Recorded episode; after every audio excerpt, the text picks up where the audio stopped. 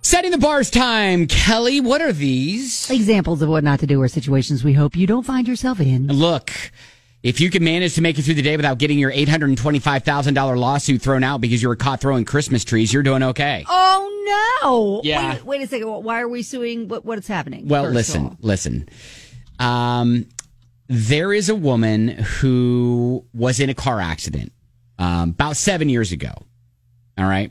Vehicle rear ended. She filed a personal injury lawsuit for about $825,000, right? She was left with a dis- uh, disabling condition, right? Couldn't um, uh, work for more than five years, had constant back and neck pain, couldn't play with her children, carry out basic chores. She couldn't even take out the trash, which. I mean, if you are actually suffering from chronic debilitating pain, there is that might be a bright spot right a- there. absolutely. But yeah, I mean that there is nothing worse. Like that you just want it to go away, right? yes. Yeah. Absolutely. So, you know, the case had kind of been tied up for a while. And then recently the court was shown a newspaper photo from um, 2018. That was about a year after the crash, right? Okay. And it showed this woman participating in a Christmas tree throwing contest. oh no. Which sounds Oh. fun, right? I mean, it sounds great. And it looked like she had a lot of lift on that Christmas tree. And Yeah. I then she mean, probably could take out the trash. if she's she could do heaving that. this large spruce tree in the photo that was taken of Oh her. boy.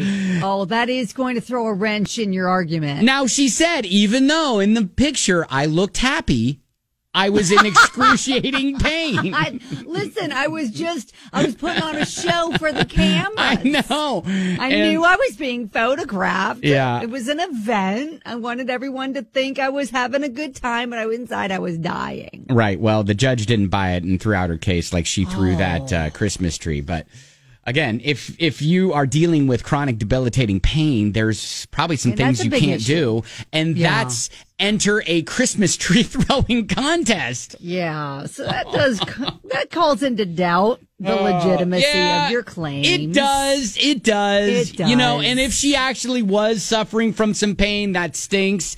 But like, come on now.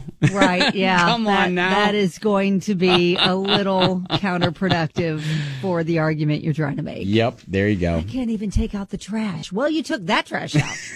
you did. you seem to be doing okay with that one. You did. All right, there you go. That is your setting the bar story. If you can manage to make it through the day without losing eight hundred and twenty-five thousand dollars because you were caught throwing Christmas trees, Ooh, you are doing okay. dang. All right, that's your setting the bar story.